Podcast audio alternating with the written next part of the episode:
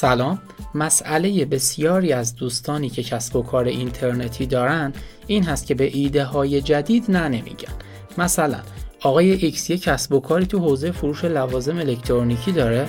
حالا با دیدن یه وبسایت عطر فروشی به این نتیجه می‌رسه که فروش عطر سود خوبی داره و بهتره یه فروشگاه هم تو این زمینه داشته باشه.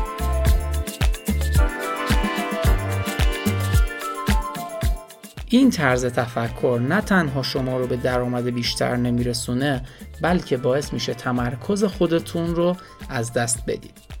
خود من هم که این مشکلاتی رو حدود ده سال پیش داشتم. همزمان 6 تا وبسایت تو زمینه تکنولوژی، خودرو، سرگرمی، آموزش وردپرس، یه وبسایت خبری و یه وبسایت دانلود داشتم. اما یه روز تصمیم گرفتم فقط یکی رو انتخاب کنم و بقیه رو قربانی اون یکی کنم. پیشنهاد می‌کنم تمرکز خودتون رو از دست ندید. تازه بعد از موفق شدن همون یه دونه کسب و کار به این نتیجه می‌رسید که باید تمرکز خودتون رو فقط روی چند تا محصول اصلی بذارید. قانون 80 20 رو هر جایی رعایت کنید به نتیجه می‌رسید.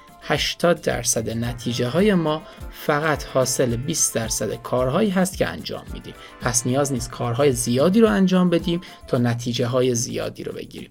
کافیه یک سری کارهای محدود رو خیلی عمیقتر و دقیقتر با تمرکز بیشتر انجام بدیم تا به نتیجه های بزرگتری برسیم. موفق باشید.